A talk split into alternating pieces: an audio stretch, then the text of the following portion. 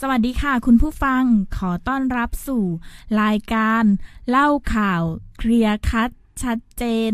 ซึ่งเราจะนำเรื่องราวประเด็นที่น่าสนใจเรื่องใกล้ตัว หรือควรรู้ที่มีผลต่อสุขภาพของคุณผู้ฟังหรือคนที่รัก มาเล่าสรุปให้ฟังในสไตล์เล่าข่าวกันนะคะ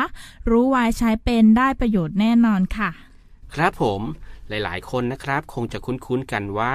เมื่อเวลาที่เรามีอาการท้องเสีย มักจะมีคนบอกให้กินยาคาร์บอน แม้ว่าเจ้ายาคาร์บอนตัวนี้จะสามารถดูดซับสารพิษ เพื่อบรรเทาอาการท้องเสียได้ แต่ว่ายาตัวนี้ไม่ได้ฆ่าเชื้อโรคที่ทำให้เกิดอาการท้องเสียนะครับ และก็ไม่ได้เป็นยาที่ช่วยให้หยุดถ่ายด้วยสรรพคุณในการดูดซับของยาคาร์บอน อาจส่งผลต่อระดับยาอื่นๆ ที่กินอยู่ได้ ถ้าอย่างนั้นเราจะกินอย่างไร เพื่อไม่ให้เป็นการส่งผลรบกวนการออกฤทธิ์ของยาตัวอื่น วันนี้เรามีคำตอบครับก่อนอื่นเรามาทำความรู้จักกับอาการท้องเสียกันก่อน อาการท้องเสียคือ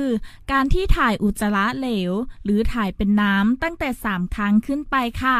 หรือถ่ายเป็นมูกเลือดตั้งแต่ 1 ครั้งขึ้นไปนะคะ ภายใน 24 ชั่วโมง โดยทั่วไปแล้วหากมีอาการท้องเสีย แนะนำให้ผู้ที่เป็นนะคะ ค่อยๆจิบสารละลายเกลือแร่ เพื่อป้องกันอาการขาดน้ำและเกลือแร่ที่เสียไป